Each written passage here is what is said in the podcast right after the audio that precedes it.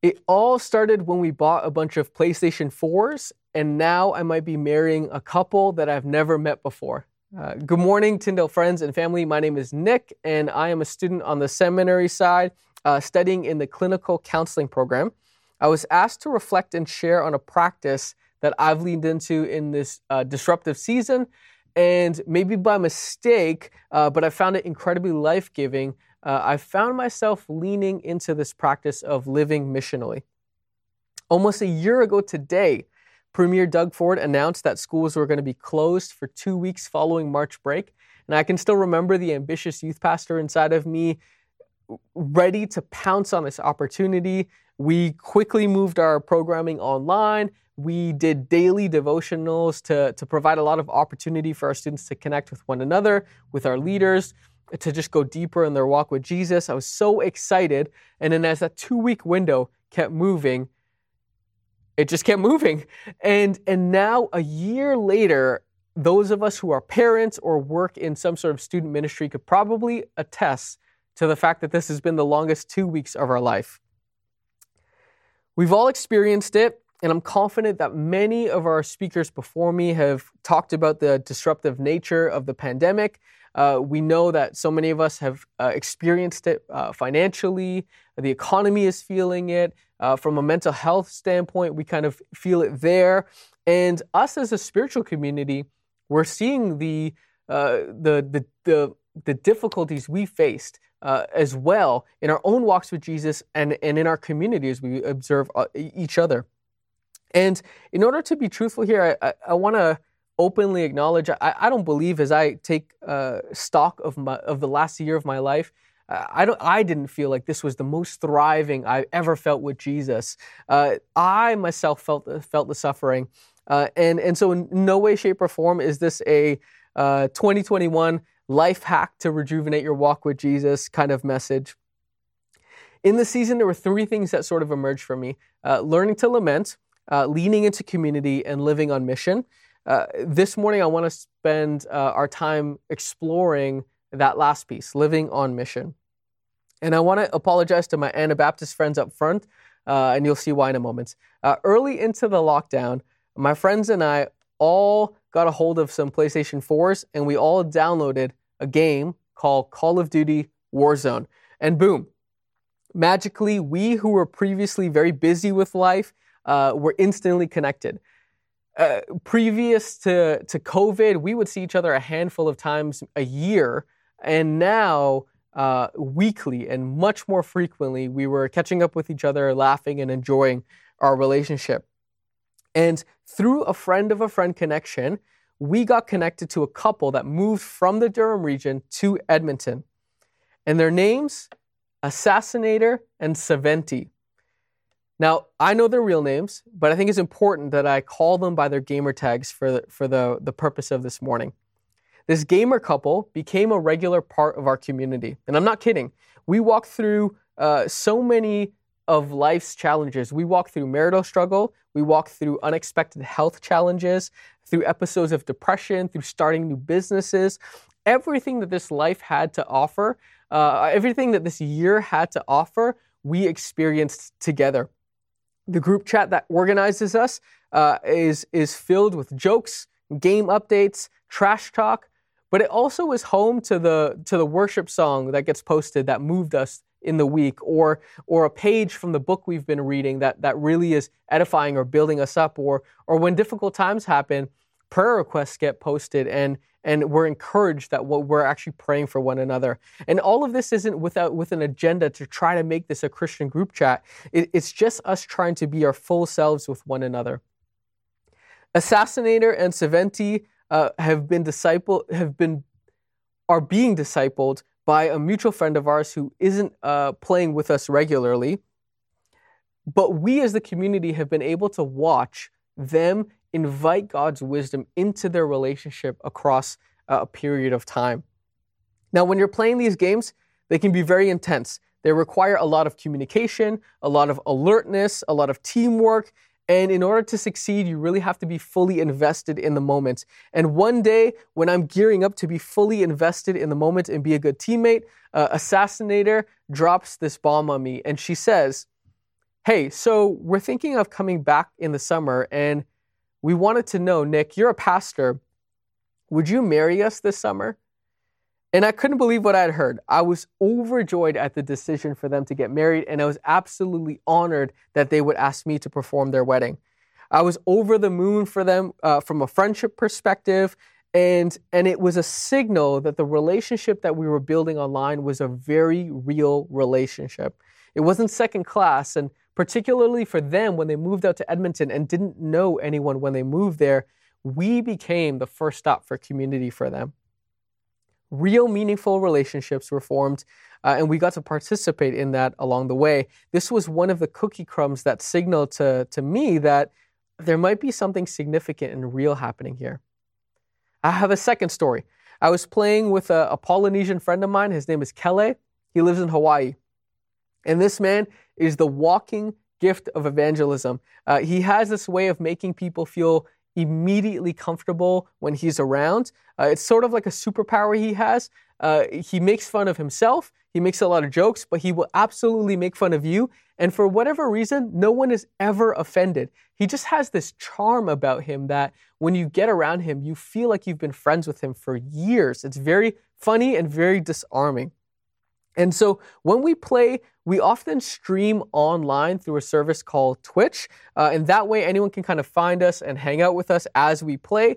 And one night, my friend Kele, who's, who's pretty good at the game, he, he, uh, he, he kills someone in the game, and the person gets upset. And they find his channel and show up in his channel. And the person that he killed, his, his username was Tom Brady 12. So Tom Brady 12 enters the chat and starts talking smack to my friend Kele. And again, Kele, having the superpower he does, the spiritual gift that he does, uh, is very funny, makes fun of himself, makes fun of Tom Brady 12, disarms the situation, and a, and a connection and a relationship is actually formed. Two nights later, guess who we're playing Call of Duty with? Tom Brady 12. Now, I just want to kill the sus- suspense. Uh, I have, in fact, confirmed this is not the real Tom Brady, but our friend who ends up being a salesman in Utah, uh, we, we end up having such meaningful conversations through the game. Uh, to give you one example, again, this is so early on, two nights after meeting him, we're playing with Tom Brady 12, and Kelly, out of the blue, asked the question Tom Brady 12, do you know what your purpose in life is? And I'm sitting here like, we just met this guy. Why are you going so deep so fast? But to my surprise, Tom Brady 12 actually opens up and starts to answer the question.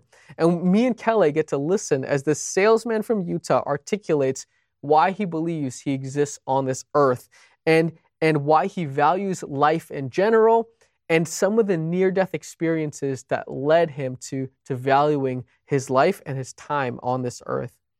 This was a second cookie crumb that confirmed the fact that something valuable was actually transpiring online.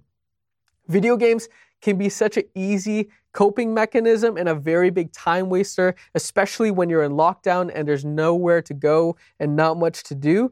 But for many of us, it actually became a very real third place in a missional sense. It's where real community was formed and meaningful relationships were actually enjoyed.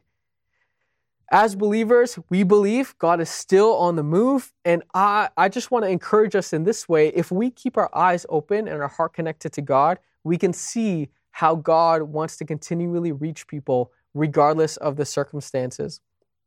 In Acts 8, we read of Saul's persecution of the church. And by verse 4 of that chapter, we read, Those who were scattered went about preaching the word. We know that when persecution hit the church, people got scattered, and the kingdom went with the people. And now I just want to be absolutely clear uh, the inconveniences we faced as a church were not at all persecution. Uh, we were not persecuted, nor were we displaced from our homes. It was absolutely quite the opposite. But my point is this because of the indwelling of the Spirit, the kingdom of God lives inside of us wherever we go. So wherever we go, the kingdom is there also. For a year, we were told to stay at home, and we did. But it's a little bit more complicated than that. Many of us went deep into digital spaces and involved ourselves in digital communities. And we weren't persecuted we weren't persecuted into them, but we were disrupted into them in some ways. And the truth remains, wherever we are, so the kingdom of God is also. Instead of physical marketplaces that Paul would have been in, now we find ourselves in digital spaces like Reddit and Call of Duty, in the comment section of Facebook and Instagram and TikTok.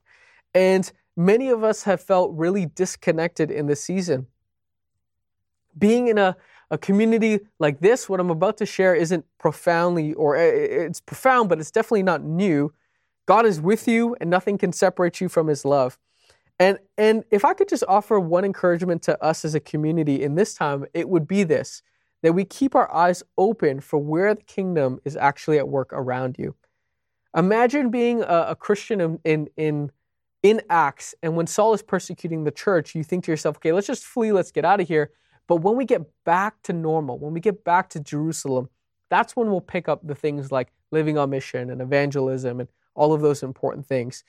Uh, uh when it when the, when persecution hit the early church, the kingdom went with the people. That's just how it was. God is still God. God still wants to reach the lost, and we are still his ambassadors of reconciliation. And now because of this digital, now because of this disruption, a lot of us were driven into digital spaces. And for us, I think we need to remember that we don't get to turn off following Jesus when we flip open our phone. Think about my situation. What happens when Tom Brady 12 opens up about something going on in his life? And now, because we have our eyes open and our hearts connected to God, God drops a prophetic word, a word of knowledge, wisdom, encouragement, and then boom, a softened heart meets a loving Jesus. We cannot afford to neglect the digital spaces that we exist in. Uh, this is absolutely an arena that we need to continue to be followers of Jesus in. So much of the vibrancy of our faith is on the other side of actively walking with Jesus. Think about the Great Commission go and make disciples of all nations, baptizing them, teaching them to obey, and then at the end, the promise and behold, I am with you always to the end of the age. Think about Elijah, who hears God not in the wind, earthquake, or fire, but in the whisper. That happens right in the middle of him living obediently before God. So, in conclusion, yes, this, this season has been really disruptive. And, and yes to lamenting, yes to leaning into spiritual disciplines and communities. And, and the, the yes that I would want to bring to us this morning is yes to living on mission still.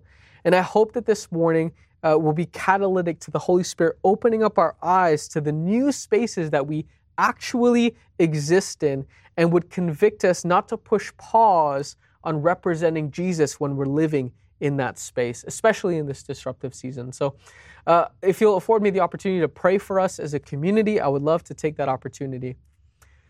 Holy Spirit, I thank you for this. Uh, I thank you for this season. Uh, it's come with so much um, joy and hardship, and through all of it, we know that you're with us uh, even when it's been difficult at times to experience your, your nearness.